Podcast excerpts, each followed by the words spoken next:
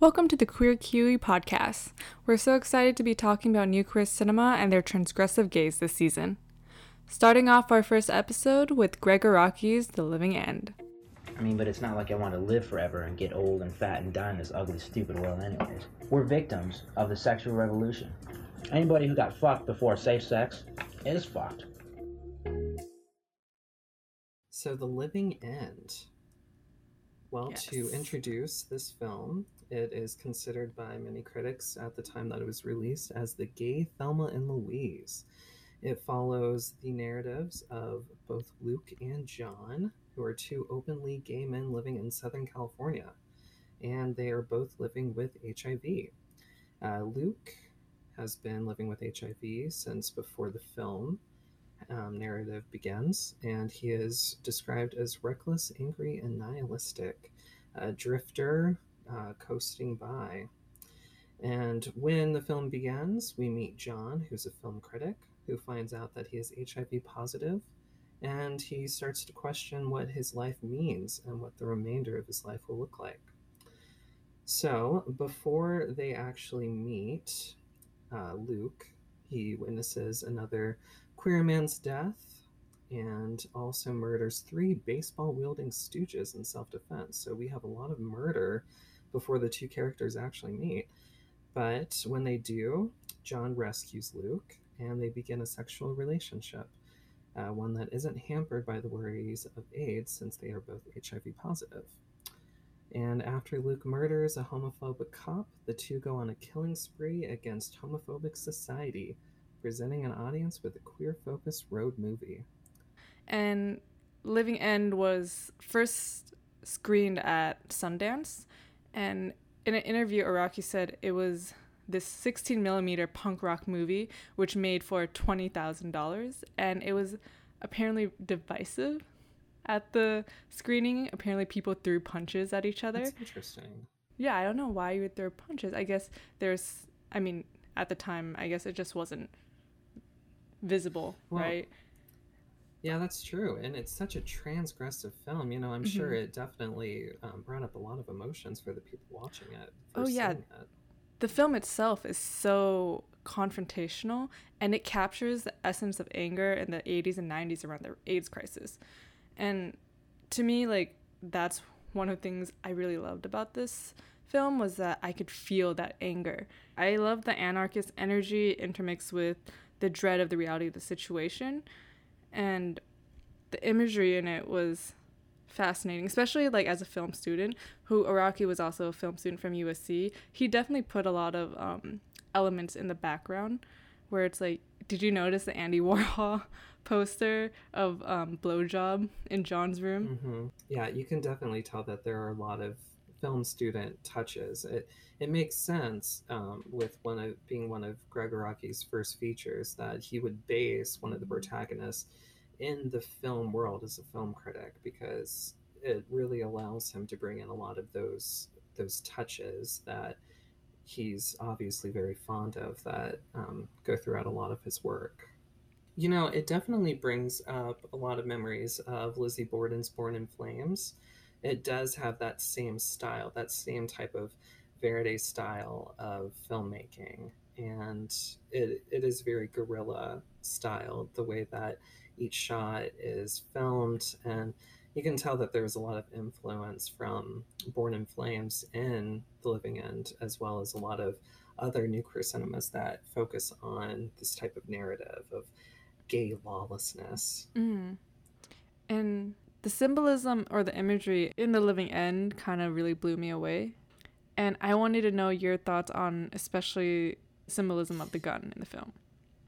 Yeah, so we see Luke's gun constantly being put in John's mouth, you know. So Mhm. we we have this gun. It's both in his own mouth and John's mouth. It's um, you know, obviously a destructive weapon, Mhm. but you know what we see in so many other types of films that have um, very masculine dominating male characters using guns um, especially towards other men you know trying to dominate over them we'll see them put that gun in their mouth and it does have a lot of phallic um, you know undertones to it and it you know it's very obvious. But it's interesting in the living instance they're lovers and usually with that type of action in the narrative it's something that is very violent and used from one character to another for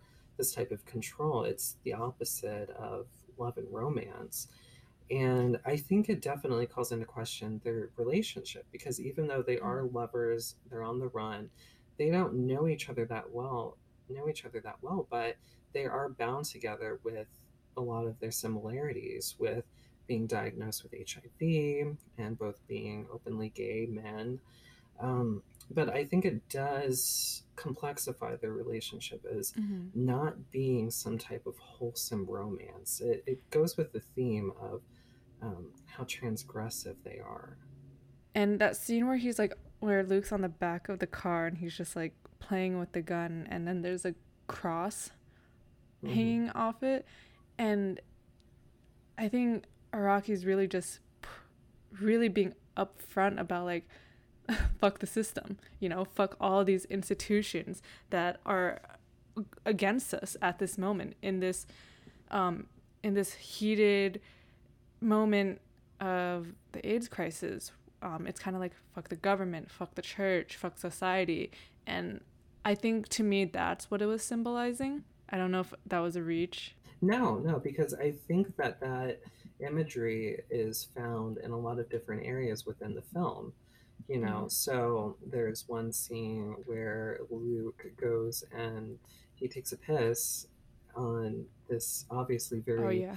wealthy, affluent type of property. You know, there's those scenes that are completely, you know, separate from the main narrative that don't seem that they would be included in that film based off of that narrative, but they obviously enhance this idea of just being so angry with what the world was at that point, at the height of the AIDS crisis. You know, this lack of care that most of society and the government had towards AIDS and towards queer people.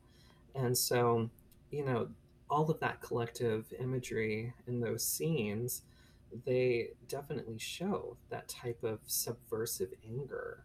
Do you think that because of that that there is a freedom that they experience because they are able to go off and live outside of society and this lawlessness and they are able to have these really authentic conversations between the two of them and understand the way of the world and what they can do to work inside of it to disrupt it. For me, for me in this film, I didn't f- feel that way. I felt like it was them trying to trick themselves, saying like, you know, like, especially with the end of the film, like you see that Mhm. Luke is not okay. Like he he feels a lot of things, especially about death, and this is how I took it that the whole entire Sure. time, this whole road trip, it, it's an escapism for them, but like, it's it's still there, and like they're just pretending. You can definitely feel the dread and anger, especially with all the talks about graphic discussions about death, like when Luke is like on the cliff and like he's taking a piss and he's talking about witnessing this woman jumping off and like Mhm. how brutal her death was and also how she was a homeless woman and how like how everyone didn't even care about her or give her a penny and but until she's like about to die then they all of a sudden care Mhm. Well, it's definitely hard, you know, going to the end of that film and really left wondering what's going to happen. We're supposed to believe that they will die at some point because, um, you know, John is having a lot of respiratory issues that seem to be brought on by some type of progression of AIDS. It, it could be uh, assumed that he actually did um, contract, he did have AIDS at that point. Um, and Luke was so close to actually killing himself, but then Mhm. gets rid of the gun. And they're just left there on that Very beach, which is a beautiful shot. It's a beautiful shot of that sunset. But you know we're left to wonder okay so where do they go from now? They've reached the end of their of their journey of their road journey getting to the sea. So what what happens to them now? You know i think that you know even though i was saying that i felt that there was a sense of freedom i i do agree with you that you know i think the dread does overwhelm it and that they are just trying to find some way to cope with their terminal lives, um, mm-hmm. their early terminal lives. Mm-hmm. But then it's also there's like those small moments like where John is talking to Darcy on the payphone and like Luke is writing in hearts their names forever and like that that was really sweet. You know, it's like they're just two people in love and society has kind of really fucked them over and they're giving a big you know they're flipping the bird at society and i feel like john and luke are the two different reactions or sides of the gay community during at the time. John is constantly like i think he's the moral character um, or the moral voice to luke. Luke was a very like visceral anger and like just fuck it all. Yeah no i agree with that. You know luke is the id to John's super ego or ego, if we want to go into Freudian terms. But yeah, I think that he definitely balances Luke out. And um, John is always the one who is questioning if they should continue further. He's constantly threatening to leave, to go home.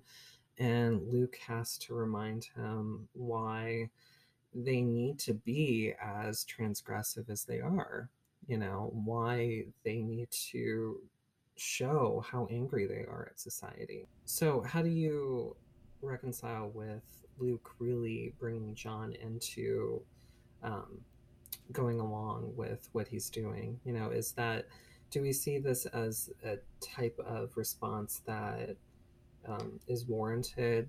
You know, that that type of um, bubbling anger that is ever present definitely. you know is the way that we should be reacting. Definitely at time and even right now like um we sh- I, I think it's like where john was coming from was i think like luke even pointed out was like you just want to go back to your cushy life and pretend that none of like you're not mm-hmm. dying. Pretend that what's going around you doesn't exist. It's like it's naive to think that way. And in mm-hmm. a way you're being complicit to how the government at the time and even right now is hurting minorities, hurting the queer community by their inaction. Mm-hmm. It, it was queer activists who formed groups such as Gay Men's Health Crisis, AIDS Coalition to Unleash Power, ACT UP, um, that help support people who are HIV positive. It was a huge crisis that wasn't cared about by the government, and it took a lot of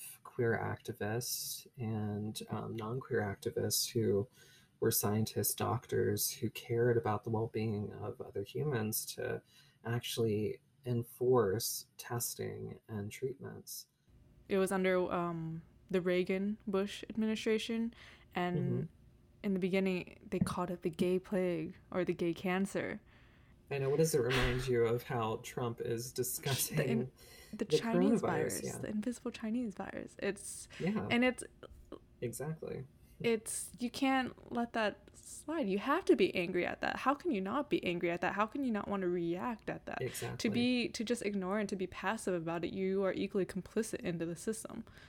Exactly. Um, this film is a perfect representation of new queer cinema um, because of how it handles um, AIDS and HIV. That mainstream film um, definitely bungled. Mm-hmm. You know, it, it focuses, this film focuses on how queer people felt about the crisis and how um, they felt about mainstream society. So, a film like this in new queer cinema offers a perspective that is actually authentic to queer people and what they were actually facing at this time.